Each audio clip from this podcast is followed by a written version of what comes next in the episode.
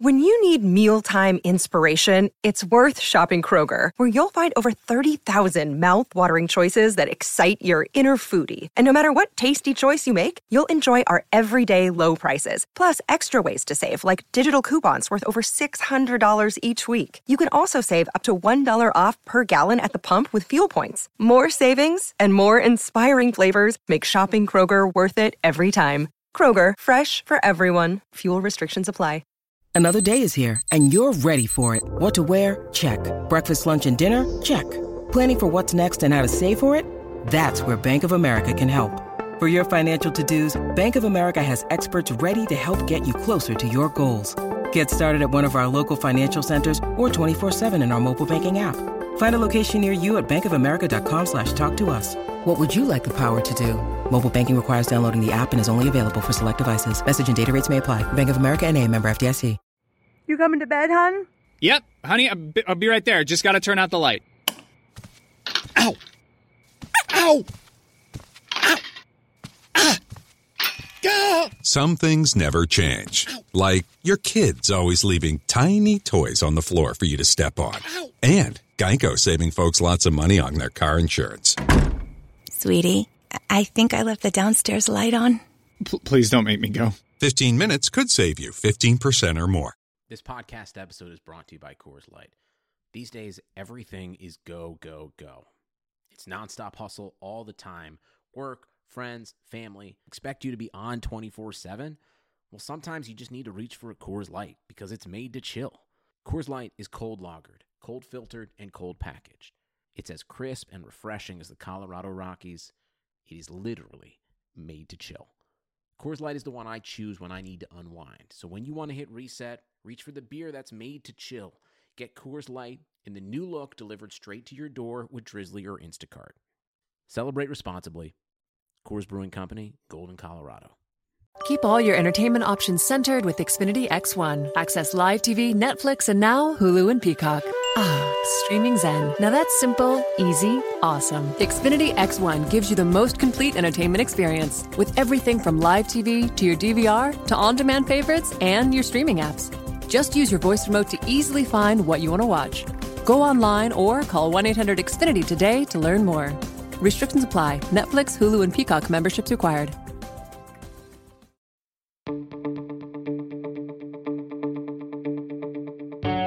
This is the Cubs related podcast presented by CubsInsider.com. My name is Corey. I am joined, as always, by Brendan. And buckle up, folks. This is going to be a good one, I bet. We are coming to you on a Wednesday night. I am about uh, 20 minutes or so fresh back inside my apartment from Wrigley Field, where the Cubs dropped the finale of this series on Wednesday night, and thus two of three to the Milwaukee Brewers. The division lead is a single game. So as we head into the final weeks of the season, it's on, folks. This is uh, not going to be easy. And that's just where we are. So we will look at these three games with the Brewers. We will preview the absolute atrocity happening tomorrow in Washington on Thursday. And we will take a look at the three game set with the Cincinnati Reds, who, you know, of course, conveniently are fresh off of taking two of three from the Dodgers. So good to see that they're, uh, you know, sputtering to the end here. Certainly not getting all excited to play spoiler here to the Chicago Cubs, whom I'm sure the Cincinnati Reds have a deep seated affection for. But let's just get to it. I don't think we're going to spend a lot of time breaking these games down. I think there's just uh, a little more on everybody's mind. But before I do that, I just want to preface all of this because I have no clue where this is going to go, folks. Brendan and I did not talk much before we got on here. Um, so uh, all I'm going to say is this it is September 12th as we are recording this. The Chicago Cubs are in first place. They are still the best team in the National League. And wherever it goes from here, I just want to make sure that we point that out because in all of this, is it is important to keep perspective. Brendan and I are as pissed off as anybody uh, as for how Wednesday night's game went and this whole series with the Brewers. But right now, if the season ended, the Cubs would be the champions of the NL Central and they would host the playoffs throughout the NL. So let's not, you know, talk about them as if they're some bottom dwell. Let's not talk about them as if they're the Cincinnati Reds. How about that? Okay.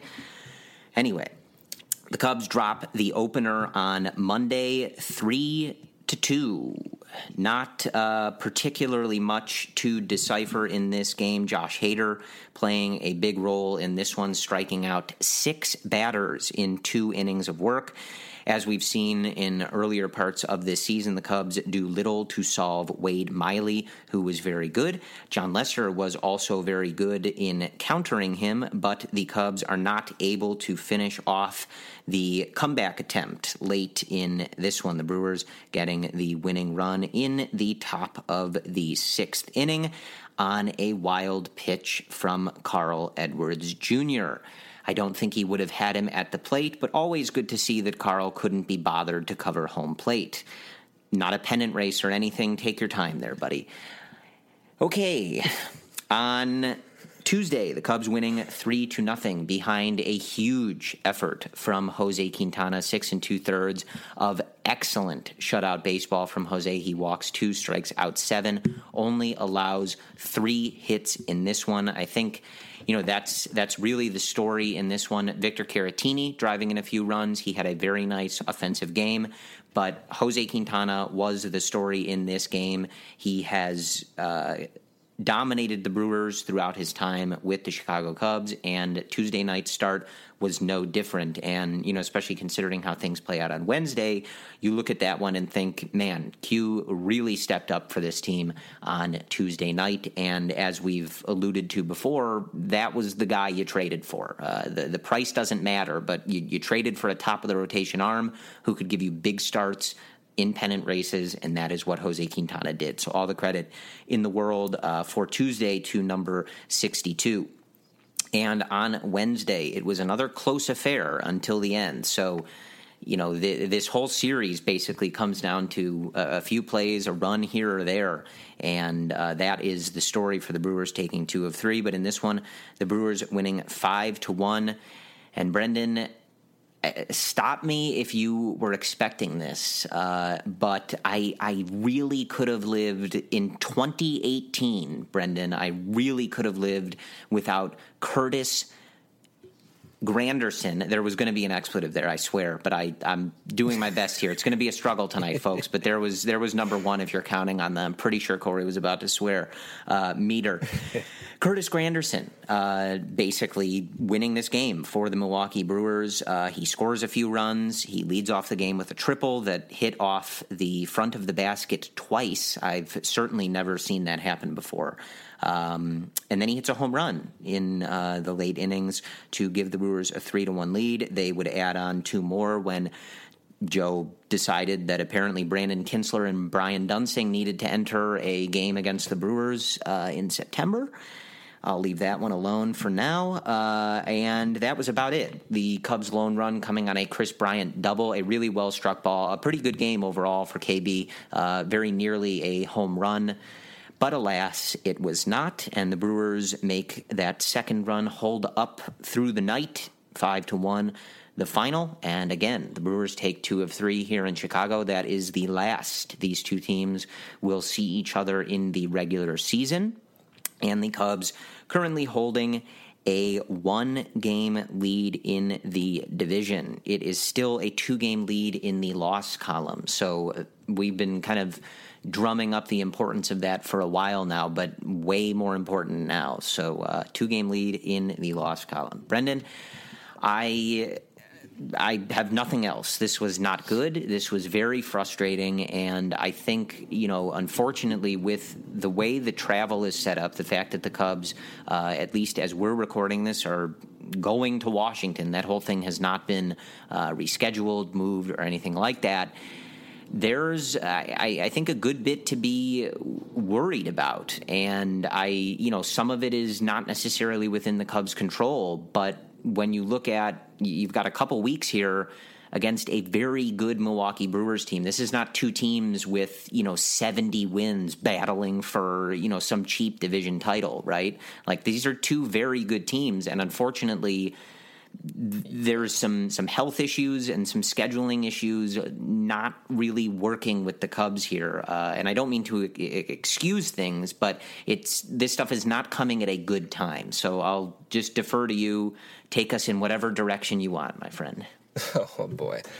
Uh, you know, it's always hard to do these podcasts, Corey, after losses like this, and just the, the general state of the team going through these these dulls. But like the biggest issue is not that the Cubs are slumping per se. Of course they're slumping, but guys, they're fatigued. Like this team is gassed, and they have every reason to be gassed. They completed a long road trip.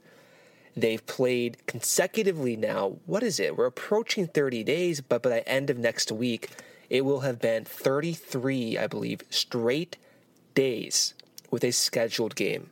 That's ridiculous. Like right now they're on a plane to Washington. It's what is it? It's 12:30 a.m. in Washington D.C. The the Cubs are probably just getting to the airport right now. That's unacceptable. That is completely irresponsible by Major League Baseball to do that. Given one, there's a hurricane on the southern eastern portion of this country that could threaten the game tomorrow, rain wise. Ridiculous, Corey, that they would do this, that, that Major League Baseball would do this.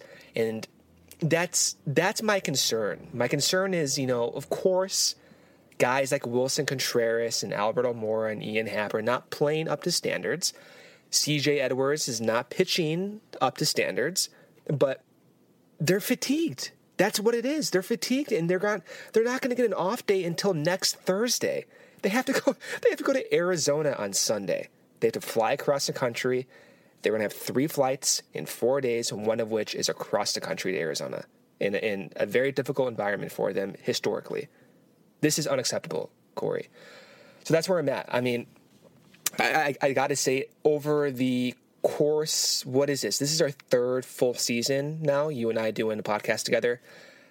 During a regular season podcast, this is probably one where I'm most irritated, I guess is the right word.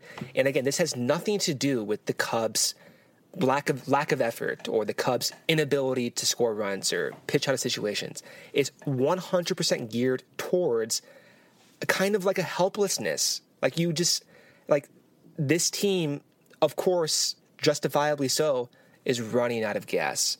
The Brewers have an off day tomorrow. They're catching steam. They're not in the same Cubs position right now. So that's where I am, Corey. I, I think if they start playing well towards the tail end of the season, I won't be surprised. But we're we're reaching a point now in the middle of September where it's like, man, can this team get healthy? Can they can they get rested up in time to catch the Brewers? That's my main issue right now. Yeah, I, I mean, again, it, it is difficult for a discussion around, especially the situation with the trip to Washington on Thursday, to not. I mean, what a joke. Yeah, it, it's difficult for that not to sound, you know, as if people are complaining or anything like that. And. But it's the reality yeah, I mean, look, of the situation. You can call it whatever you want. I'm more than I mean, happy like Corey, to. Like I'm, you know, wear the the badge of whining about it. It's I, yeah, unfortunate. I don't, I don't care. I'm, it's a bad situation. I mean, for the team. They're they're playing yeah. almost a month's worth of baseball without any rest, and there's. I mean, if you you know you want to write that off as oh you know every team goes through stuff whatever nobody's done this and I'd also point you to the Brewers had a stretch earlier in the year where I believe they played 21 games in a row without an off day they lost the final 6 games of that stretch so and this is September. Right, like this it, is the end of the season. It's just something where it's like this. this obviously affects it's irresponsible. People. If if you Yeah. had to work without, you know, the weekend for a month, you'd be tired. Uh, you know, it just it is what it is. And when this stuff is, you know, the margins are so razor thin. You know, it's it's this stuff matters, and it is worth. I think. Uh, talking about and complaining about a little bit. It's it's it's an unfortunate situation, and it really compounds the biggest problem is that this type of stuff this lack of rest this constant travel etc it really compounds some of the issues that the cubs just have in general you have a lineup where at this point and joe literally admitted as much he literally said that the lineup falls off a cliff after the four or five spot I mean, word by word, he that said verbatim that's not me saying that he Joe said Maddon. that Yeah. and you know that that is an issue that gets compounded when guys like Rizzo, Bryant, Zobrist, you know Murphy hasn't hit in a bit, but you know he's a consistent bat over his career. Like when those guys also aren't getting rest, it just makes everything that much harder. You have Almora. By the way, all four of those guys have been injured this year too. Like people Right. forget, Murphy was dealing with an injury. I mean, he only came back a couple months ago. That's what I'm Yeah. saying. These are veteran players. They have injuries. They've all been on the DL at Right. some point within the last year. you know the, the the biggest problem to me right now i well i mean i assume it's everybody but is just that you have a group of offensive players that joe cannot rely on. They they are not producing and you need them to produce. And i for whatever reason in that first group didn't include javi but he might be the person that needs the rest the most. I mean he has carried this team for a huge portion of this year and his first full season to playing this right. much, and you like, just on a daily you know basis. you run into a point where he can't literally carry the whole team for the entire year it's just not a realistic expectation and you know you have guys like almora happ willson contreras russell and even david bote recently none of them are playing well as far as at the plate is concerned. Some some of these guys have to play. Schwarber's dealing with a back thing though he's i think expected to be back on friday. Hayward's still dealing with his hamstring thing. And then you've got these other guys that you ha- you have to play. But I, this is easily, and you know, you can chalk it up to whatever you want. I know a lot of people are, are you know ready to run Chili Davis out of town. I'm not necessarily not amongst that group. I don't have my pitchfork yet, but uh, you know, I. I understand where they're coming from, but this is the worst Willson Contreras has looked in his entire career like bar none. Yeah, no He's doubt. caught almost a hundred innings more than the next catcher in the National League, which I believe is Tucker Barnhart of the Cincinnati Reds. I mean, that's almost ten games of catching. He has caught more than the next person. It's obviously caught up to him. And and the problem and why I think everybody's griping about this travel situation is there's two weeks left. So, like we've talked about with some of these other guys, there's no runway left. It needs to happen now, and you're looking at it going, I, I don't know how you get Willson right in three weeks, two weeks. half the lineup right. I, I just don't know how it happens. and you know, we've we've gone Oh, through some of the numbers with some of these guys, but I mean, Ian Happ looks as bad as he has all year. He's swinging through fastballs right over the middle of the plate. He's taking pitches over the plate as if he has no clue what's coming. Almora, I mean, woof on him at, at the plate. And I, I, I don't know, man. you know, I mean, you you need those big guys to step up, but again, like you point out, like when they've all dealt with injury stuff, Kris Bryant clearly is not, you know, the the peak version of himself. He had a great game tonight, and he continues to hit the ball pretty well, but. I got to it's say, not- if there was one encouraging aspect of the series, it is Q. But Bryant in that last game kind of, you know, great. gave me a little bit of relief. The you know? only thing, though, is that he's not peak Kris Bryant, which matters. Like it, it's Of a slightly not. different player. Like this is not the forty bomb person that we've seen. This is more of a gap hitter on base guy, which is great. He's a phenomenal player. He had a great game on Wednesday, but it's important to note that as half the lineup is cascading in on itself. That you know they did not get back the 2016 MVP in their lineup. They've got as Joe mentioned before he came back, a less than 100% strength Kris Bryant. And you just got these other guys, you know, trying to carry the offense, and it's just not working. Um, so, I mean, I'm, yeah. I'm getting more upset as I'm listening to you. no, talk, it, I, Corey. I like. was not attempting to help anybody. So, I mean, like if, if- if you wanted this cathartic podcast, you're going to get it. This is the reality of the situation here. Like, I mean, even when you said two weeks left in the season, like, like it's legitimately two ga- two weeks left. There's 17 games left. So I, I don't know. I think if we're going to talk in in positives, I think one Oh, by, by the way, we didn't even we did not even mention Lester left his start with back tightness. So I mean, just keep piling it on, and whether or not that's influenced by that rain in Washington on on last Friday and him having to postpone his start three days later, maybe that's a contributing factor. Who knows? But this is you want to talk about worst case scenario right now? Like this is probably worst case scenario. Uh, so yeah, I, I, I again, here's the silver lining in all of this. One is you do have a lot of guys on this team who could turn it around. Okay. So there's a lot of quality players. And even if a few of them just get hot, maybe, who knows? Maybe Contreras does, you know, get his stuff going. I doubt it, but whatever. Maybe Happ gets through. Maybe Almora starts heating up. Maybe Baez starts heating up there's so many guys struggling at the same time, maybe just a handful of them can get hot at the right time, and you can kind of push your way towards the end of these next two and a half weeks. Rest up if they're fortunate enough to get to the playoffs. I can't even believe I'm saying that right now. That's well, the reality. I mean, to be fair, about. it would take a really explosive next couple of weeks for them to not even be a wild card team. What is it? They're up like if you include the Cardinals, they're like what four and a half, five yeah, and a half up. So whatever it is. Okay.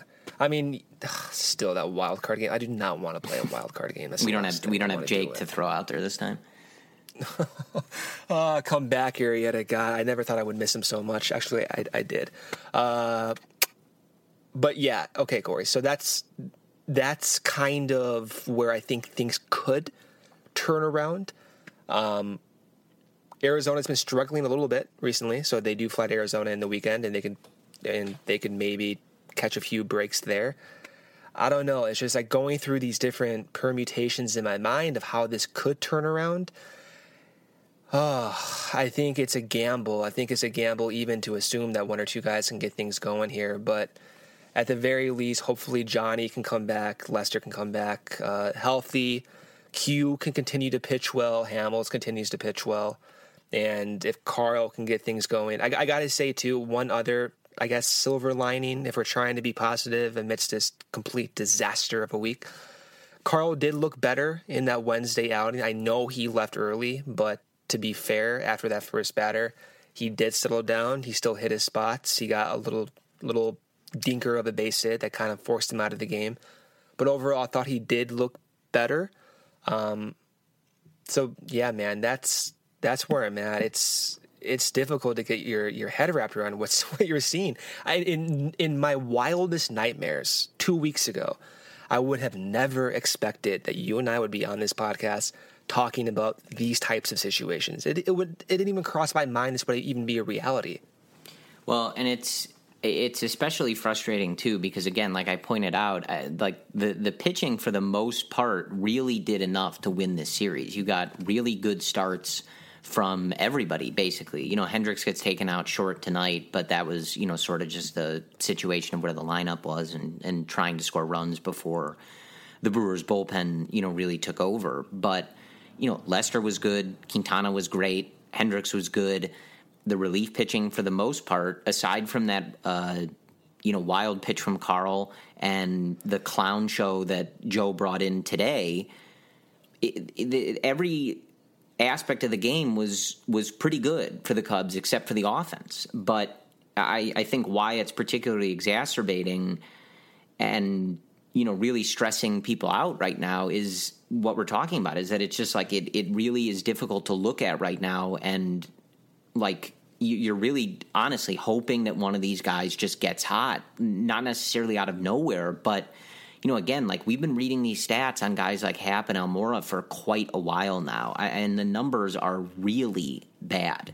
I mean, all of them. I read it a few days ago in the last podcast. Bote, Happ, Almora all have wOBAs under 300 in their last, what is it, 50 or 60 plate appearances. That's, I mean, that's completely, that's, that's nailing this team in Right. right now. That's the reality of and it. you know, I I, I Um, said to you, I think in our chat on Tuesday that when Caratini lined that ball into the left field corner. I asked this honestly. I, I love Willson Contreras, so I'm not. N- nobody's. We're never taking digs at these guys. I don't want to do that. But I honestly cannot remember the last time Willson hit a ball that well.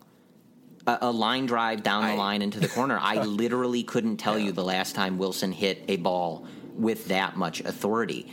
And again, we've gone over this time and time again about the the different variables kind of affecting Willson Contreras.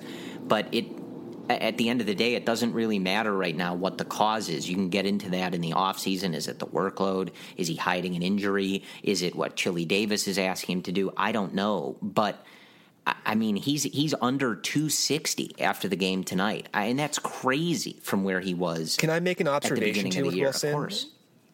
Okay, so I don't know if I mean you and I are not going to get into the mechanics of hitting, right? I mean, we're not qualified to do that. I do notice these things though.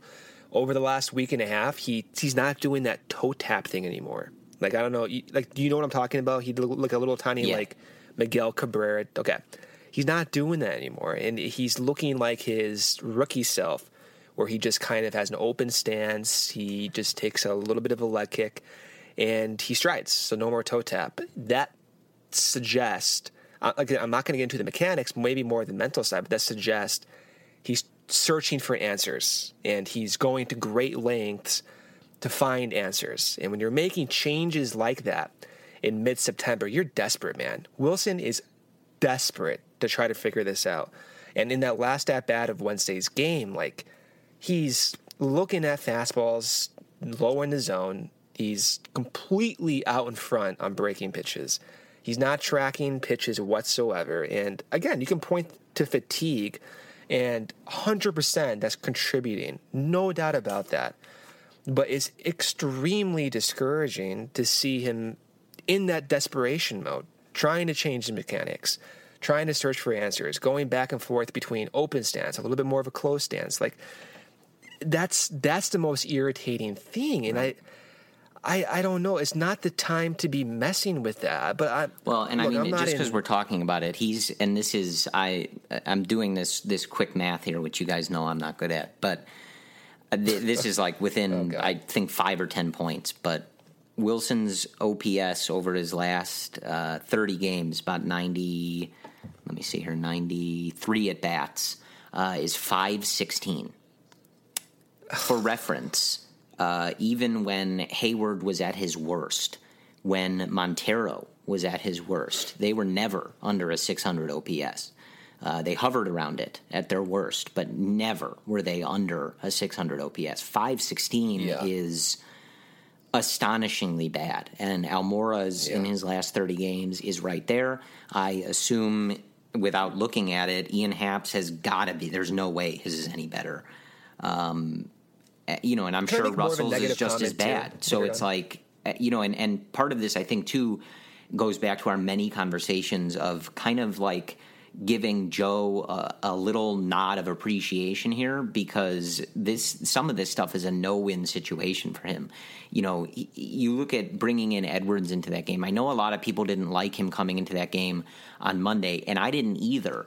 But you have to get these guys pitching at some point because then two days later, Joe's getting people like me complaining that Kintzler and Duensing are in the game. And it's like, okay, well, Yeah. I can't throw Steve Cishek every day. He's the one that gives up the home run to Granderson.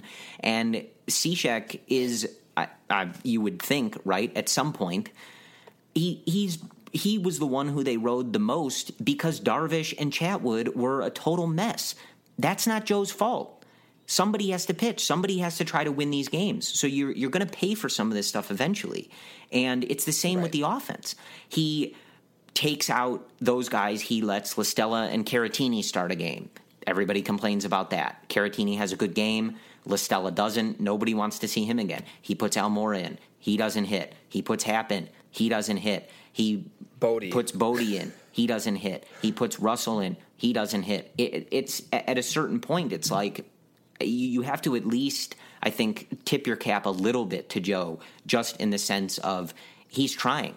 he's trying to mix this up and trying to make this work, but when you're you have some guys pressing, you have some guys hurt, and just you know some guys like really like viciously underperforming. I mean, guys, a five sixteen OPS over thirty games is so bad. That's so bad. It's like even reading that, I can barely fathom how bad that is. And actually, this reminds me of a, a conversation I was having on Twitter with one of our listeners, Ryan, who joked on Twitter that if they needed a sac fly, I think in in the Monday game, you know, you had Almora, Lester, and Russell making up the the bottom of the lineup, or Willson, Almora, Russell, Lester, whatever it was, right? Yeah. It doesn't matter. Yeah, yeah, yeah, And yeah, I yeah. wrote back to him that Lester was the one who was most likely to smack a ball if you needed a sac fly. And I not only was I not kidding when I said that, I also wasn't wrong. Jon Lester had a sac fly later in that game. And it's it's not funny. I didn't say it to be funny. It's true. When you watch the game, I was legitimately more confident in the swings and approach that Jon Lester had than those guys at the bottom of the order. And it it's just where they are right now. And I again like we have talked so much like I believe in the talent of all of these guys. Would I commit to them being everyday players? You know, not necessarily, but I don't believe that this is like Almora i- is not a 516 OPS player. Neither's Happ, neither's Russell, neither's Willson. Like none of these guys are. But again, there's what, 16 games left? That's 17 it. games left. It- it's a small sample. You know, we, we you can see anything in a small sample, and that's the problem. Is that it's like it doesn't matter right now. You know what we expect these guys to be or what their career projections are. We need them to perform right now, and they're not. And I I don't other than you know, t- waking up the next day, strapping it on, and going for it again. I I don't know what else they can do. They're they're not going to magically get some new hitter. You know, like this is the group. They they have to figure it out, and they have to figure it out quick. Yeah. So hindsight's twenty twenty, but and I, I know putting in waiver claims it's difficult for the Cubs because where they are in the standings, a lot of guys whom they claim don't fall to them. But I, I do gotta say, Corey, I am disappointed that Willson's had no backup catcher the entire year, dude. And so, of course, you can you can prepare for all these injuries and you can accumulate as much depth as possible. But they didn't do that at the catcher position. They didn't do it. They relied on Chris Gimenez, Bobby Wilson. I haven't even seen Bobby Wilson. Is he even going to play for the? Like I haven't seen him at all. There's no backup catcher. Victor Caratini, as, as well as he's played over the last week, he's been a no-show the entire year. He hasn't been able to adjust to major league pitching. It's difficult. I don't blame him.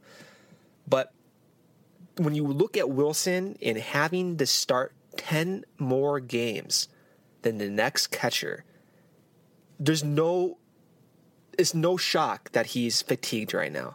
There's no shock whatsoever.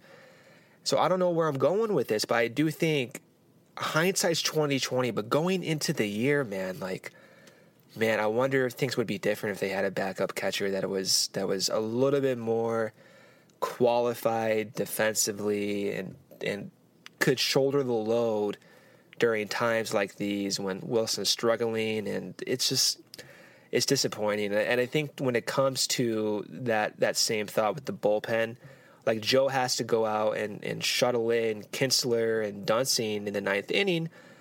Granted for the most part of this season the Cubs had the best bullpen in the National League from most metrics they had Morrow clicking they had you know, Carl Edwards Jr. was walking under four batters per nine innings. That was like a miracle given what we saw last year. Steve Cishek was on a roll. Wilson was turning it around. So it's not as if this bullpen kind of was doomed to fail. It wasn't. It's just kind of the worst case scenario at this time with with the with the injury to Morrow and Carl going down uh, the tube here a little bit with his shoulder fatigued. But I guess my, my, my main issue from a roster construction standpoint is that backup catcher. And to see Willson struggle like this, the power is zapped. He's clearly trying to figure things out. You have to think, like, what if, right? What if they actually had a backup catcher whom they signed in the offseason to shoulder some of this load? Right. I, I mean, look uh, again. I, I can't I can't stress this enough that this is, and, I and I think that it, it kind of goes with the whole thing too because I, I see this a lot you know, people talking about like, you know, in a series like this when the lead drops down, you know, the Cubs uh, blowing the division and, and stuff like that. I, I don't I don't buy it. I like they're not blowing anything. They were trailing the division up until the All Star break and they took the lead. Like you can't really blow a division lead that you had for two months, all right? Um, or blow in the like, oh, the Cubs are choking type sense. Like that's nonsense. Okay, the Brewers are really good. They're the two best teams in the NL. All right, like this stuff happens, but I, I just can't stress enough that like I don't. None of this is meant to be like that, like an indictment of this group that that that we think this offense is is bad. It, like I don't I don't think that's the case. It it just is what's happening right now. And, and, again, like there just isn't time left.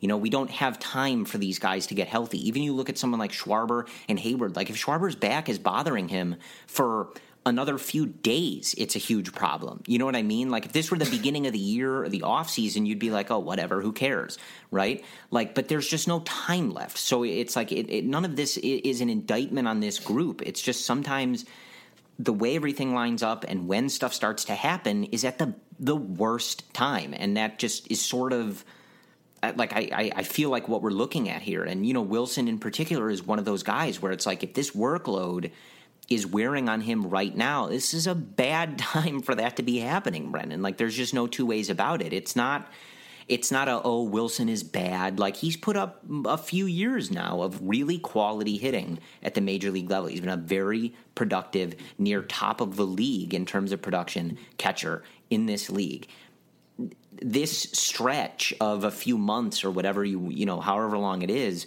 is not an indictment on his career but when we're talking about the 2018 Chicago Cubs their success or failure and their you know attempt at winning this division this is not good and there there's just no other way to spin some of this stuff when you have multiple guys just uh, uh, that are an absolutely lost at the plate right now. I mean, Ian Happ in this in this Brewers series. I mean, those are some of the worst at bats I've seen from anybody all year. At you know, and you just compound this with everything else. You know what I mean? It's it, it's just tough. Well, we were talking about this, but there's a difference between being concerned and then getting to a point where it's like almost like a helplessness. That's how I described it to you earlier. Like we're kind of past the point of being concerned and facing the reality of the situation here. Like, concern for me is anticipating the worst thing possible could happen. We're, we're kind of already there right now, which I guess is kind of remarkable considering we still are up one game in this division. Um, so I guess you know whatever perspective you want to look at this through, maybe it is a little bit more positive than we're coming off right now. But this is it, Corey. I mean, this is the the nature that they're going to have to go through. They're going to have to go to Washington and play a game in less than 24 hours, and then immediately come back to Chicago and play the Reds this weekend, and then shift over to Arizona on Sunday night. This is what they've been dealt, and hopefully they can master the line of construction to get these guys adequate rest, but this is where we are. The one thing that does stand out as well is if there is a manager to handle a situation like this, it may not be possible, but if there's one manager to do it, it is Joe Maddon to get some of these guys rest, to push different buttons, to get someone like Zobrist a few at bats off or a few games off or you know whatever. It is Joe Maddon. He's the guy to do it. And if we're talking in a week and a half again, and the Cubs win a few games in a row here, the Brewers lose a few games in a row, it's a completely different scenario. And I and I understand that. But this is what they're up against. And I remember when the Cubs lost to the Dodgers last year in Joe Maddon's season ending press conference, like he said, the difference between 2017 and 2016 was the rest at the tail end of the season in late September heading into the playoffs. And we saw what happened. The Cubs had to exhaust themselves to one, win the division, and two, get through the Nationals. And by the time they got to the Dodgers, they were gassed. They couldn't do anything. The Dodgers were rested up. They blew right by the Cubs. Brendan, and just that, for just for yeah. clarity, because I, you know, obviously I'm aware of uh, the tone of this general podcast. You explained a moment ago of how the season in 2017 ended. Do you, do you mind uh, regaling us with how 2016 ended, though? The difference between the two. Uh, the, the main difference, Corey, and people forget this, but the main difference is the Cubs won the World Series. World Series champions, the Cubs won the World Series. Ah, all right. Thank you. Yeah, yeah. People forget that. Uh, but Theo was on today as well, and he was on uh, not our podcast, maybe in the future, but on 670 The Score, and he was saying almost the same thing. Like this is the group that they're going to have to ride and die with, and unfortunately, like and this is the part that kind of got me. But he was talking about playoffs and like hypotheticals if we get there, and I've I've never heard Theo talk like that. So you can definitely you can tell the state of mind he's in. And I we we we said this in the past, but imagine being in the same skybox or office as Theo Epstein right now. He's got to be livid, Corey. Like he and Jed must be just throwing stuff around with MLB screwing them going back to Washington. He's, he's that would that would be one scenario where you want to be a fly in the wall. Uh, but yeah, that's that's where I'm at. I'm gonna leave that the negativity there, but I, I, I think there are things to be a little encouraged about if you want to dwell on the positives. Quintana, and I wish I wish this podcast tone was different because I've talked about Q so much this year and how I've wanted to see him come out and, and show us who he was last year and with the White Sox, and he did that. He was throwing 94. He was on fire. He was pumped up. He was hitting all the spots. He was getting whiffs with the curveball. He came up and he showed up. And unfortunately, that's not the topic of this podcast. But if there's an encouraging aspect, it is that. I think KB having a quality game on Wednesday, that's encouraging. And outside of those two performances, maybe Justin Wilson coming in, in in, Tuesday's game and locking down Absolutely. that. I don't even think maybe that he's had some huge outings. We mentioned the one in Washington where he strikes out Mark Reynolds uh, with the runner on third and less than two outs, and then gets himself out of the inning. And you know, this was a huge effort in the in this Milwaukee series. And you know, again, he hasn't been perfect, but he's been a, real asset for this team. And when you know, again, you look at the Morrow situation, you look at Carl kind of sputtering a bit. It's been very important that he's been uh, as good as he has been because it's kind was, of yeah, yeah. Go ahead. Well, I was going to say that's it was it's unexpected too, and at least for me, it was unexpected to have Wilson kind of turn around his season like this. And who knows, maybe things will happen in the next two weeks that is also unexpected. Um, but let me just go ahead and preview this upcoming set of games. I'm not even going to call it a series because they have to play Washington and then, then Cincinnati, but we'll do all part these Part of me wants here. to just boo over this entire reading. I mean, part of me doesn't even want to read this if we're being honest here. But here we are. So the Cubs Again, right now it is 1 a.m. in Washington, D.C., and the Cubs probably have not landed in D.C. yet. However, they do have a baseball game tomorrow at 3:05 p.m. Central Time, and Joe Ross will be taking the mound for the Nationals. He did pitch uh, two innings before the game was called last week, so this will officially be back to his first start of the year. He has no record, no ERA, not one inning pitched this season.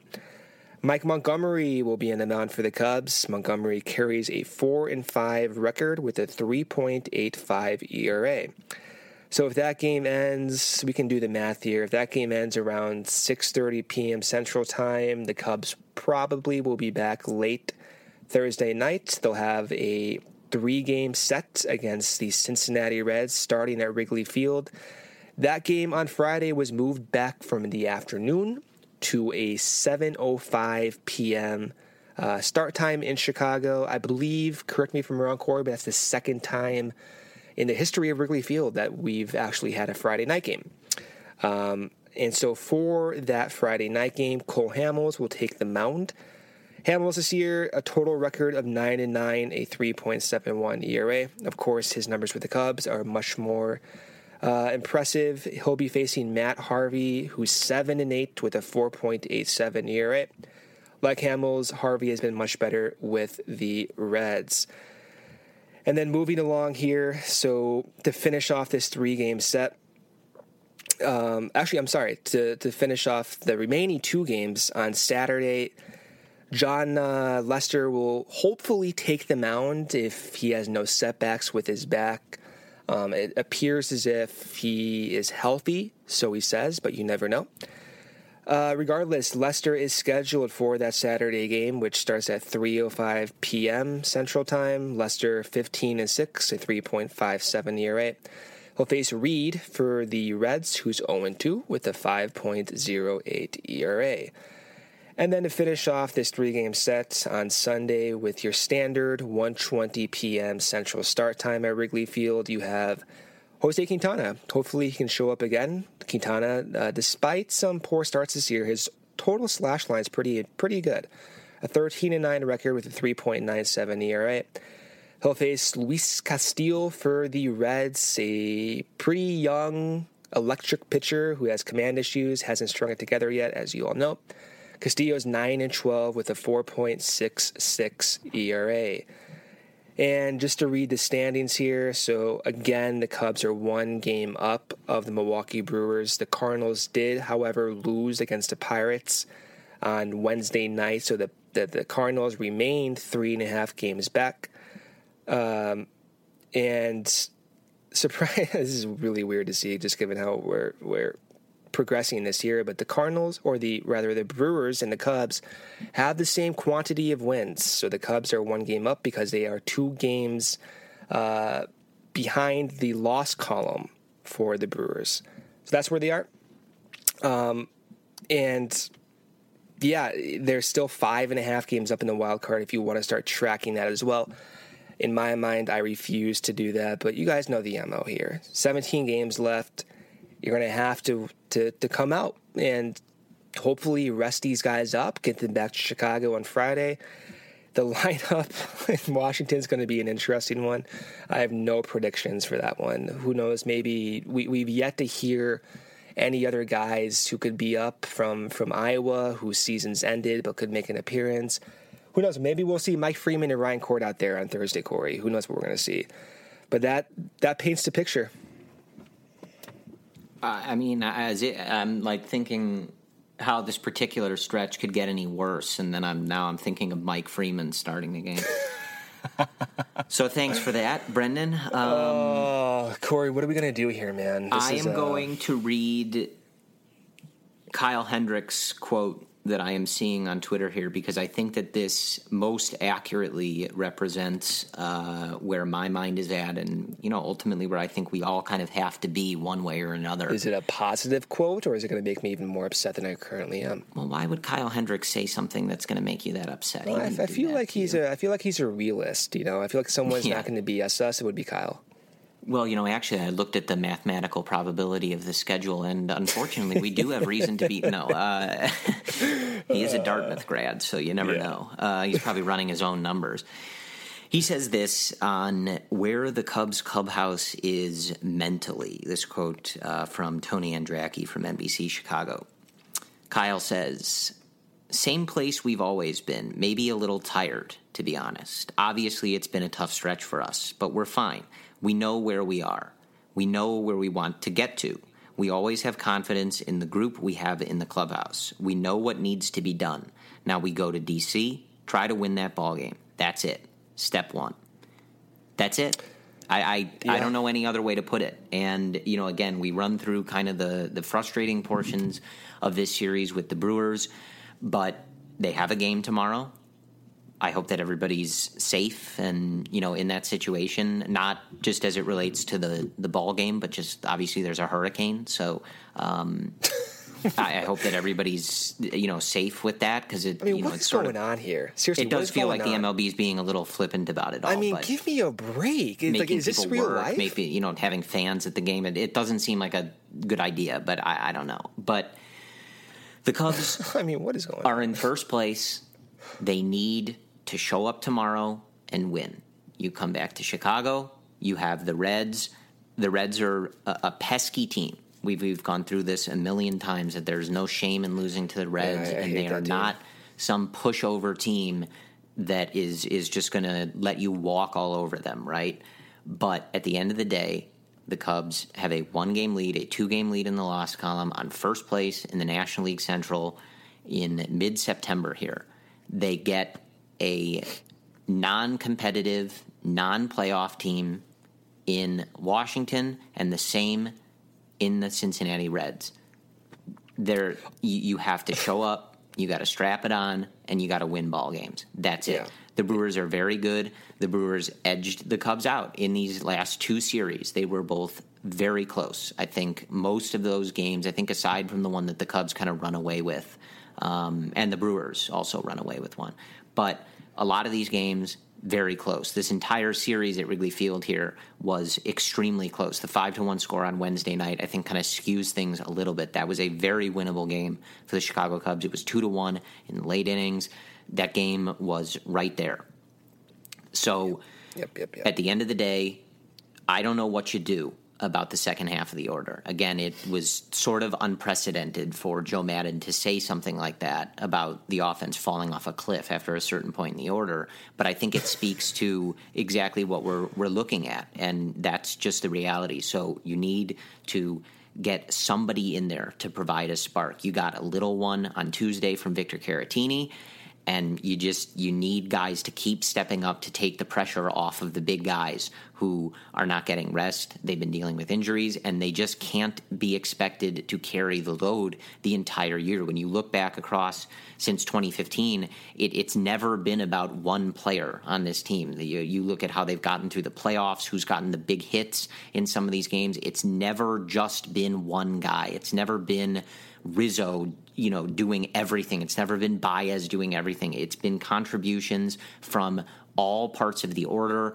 different, you know, young guys, old guys, and they, they just need to find a way to grind this out. They got really good starting pitching in this series, again, for the most part, even dealing with some key injuries. The bullpen has been very good on the whole. The, Brandon Morrow threw a bullpen. They're talking like he's going to come back within the next week. I think they even said maybe this weekend. I don't know he what you're going to get. He, he did say that he still felt some discomfort. He also said, I will pitch in games this year. So, Okay. look, not my elbow, right? I'm not the one pushing through the pain, not my career, but he says he's coming back. So, we'll see what you can get. I don't think they move Strop from the closer role, certainly, but another arm out there, you see what you can get. So, this series was very frustrating. I, I left the ballpark on Monday and Wednesday rather despondent, Brendan. I will tell you guys, I'm, I'll break the fourth wall a little bit here. There there really is no fourth wall. We're not playing characters, but uh, or did I just break the fourth wall there? Did you guys know that? uh, but I will tell you that on Monday, I believe, in the history of Brendan and I knowing each other, which really doesn't predate this podcast very much, uh, maybe about like a few weeks, but I called Brendan after the game for an unaired, unrecorded conversation between. I guess we're friends in some respects. That's the first time you've acquaintances, whatever. called. That's the first time you ever called me a friend. I am honored, Corey, that you just said that. Honored. but that's so we're right there with you guys. My my point there is I, I don't we I don't ever call Brendan on the phone other than when we were recording a podcast. I was so in my own head after that game on Monday that I called Brendan, who had to talk me down. That's where we are, guys. So we're right there with you.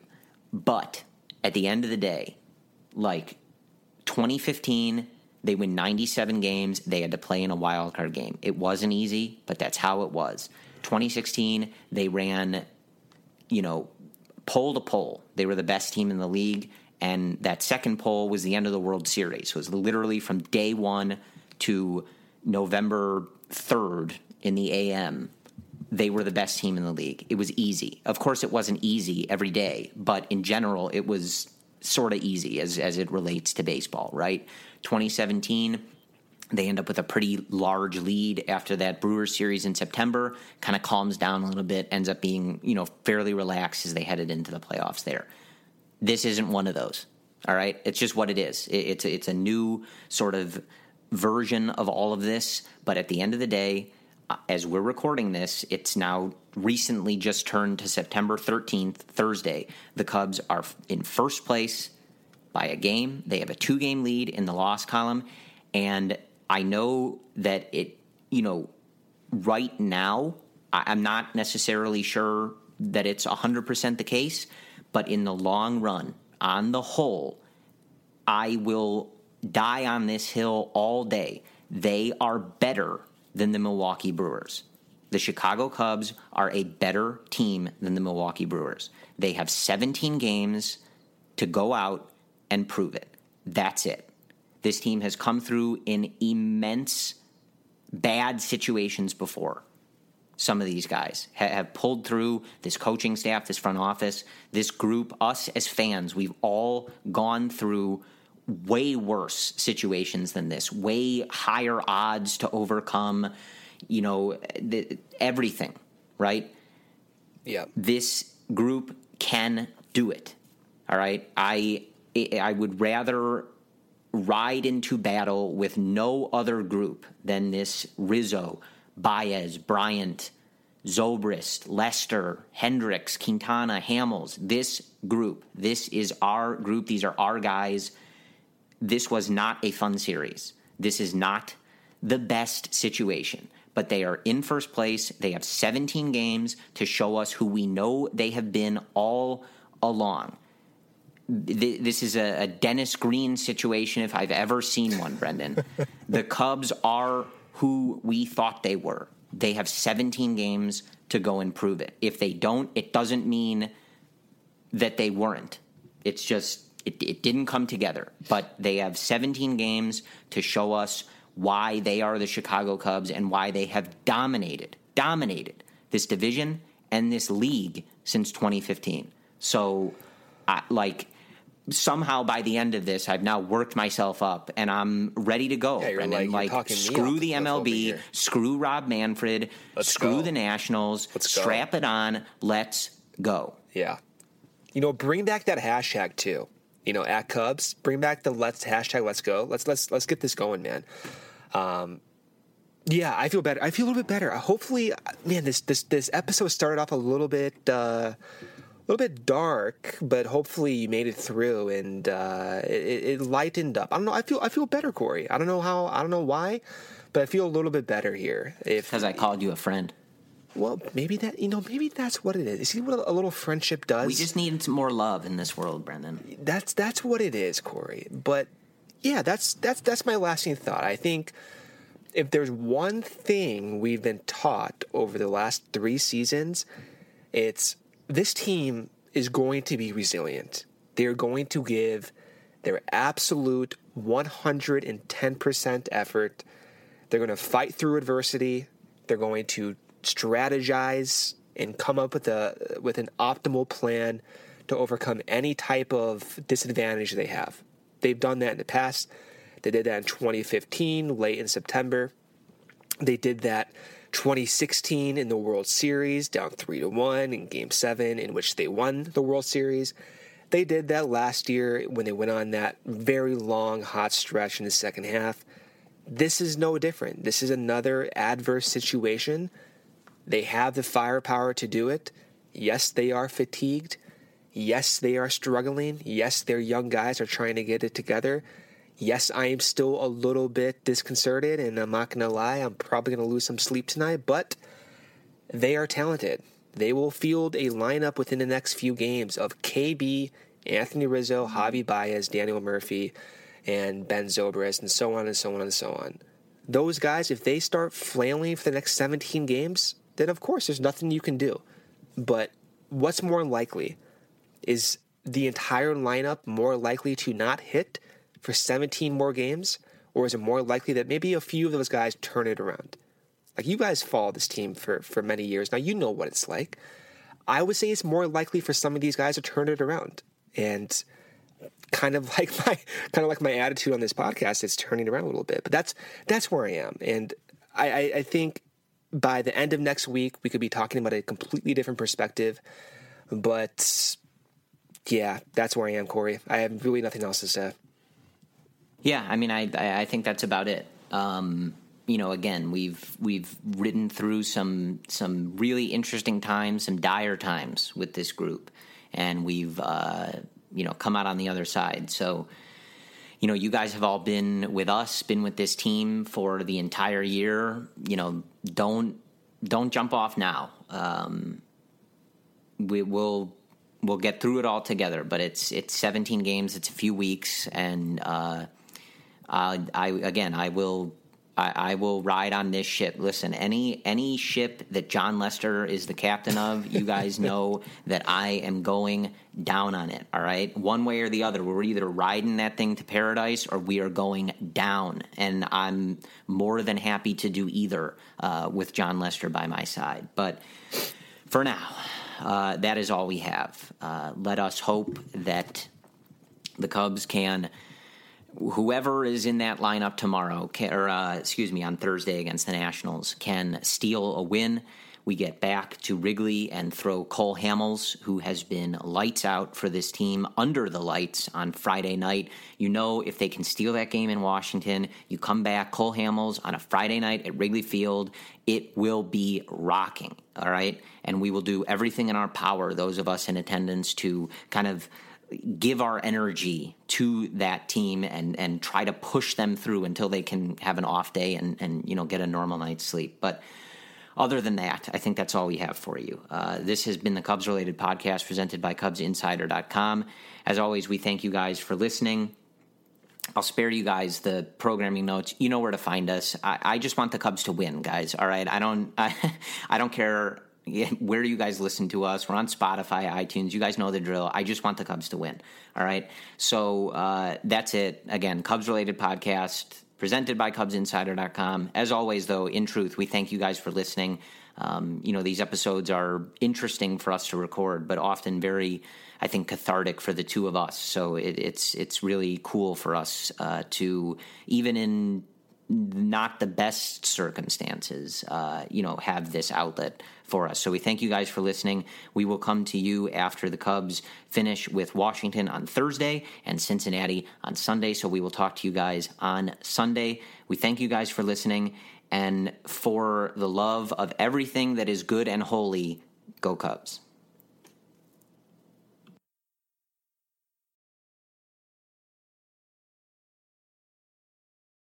It just doesn't feel like summer without an ice cold Coca Cola in your hand. Stop by your local convenience store today and grab a 20 ounce bottle of Coca Cola or Coca Cola Zero Sugar. Or pick up even more delicious refreshment with a 20 ounce bottle of Diet Coke, Sprite, or Fanta. So, no matter how you soak in that summer sun, at home or on the go, grab an ice cold Coca Cola today and enjoy. Sugar Ray Leonard, Roberto Duran, Marvelous Marvin Hagler, and Thomas Hearns. Legends, whose four way rivalry defined one of the greatest eras in boxing history. Relive their decade of dominance in the new Showtime sports documentary, The Kings, a four part series premiering Sunday, June 6th, only on Showtime.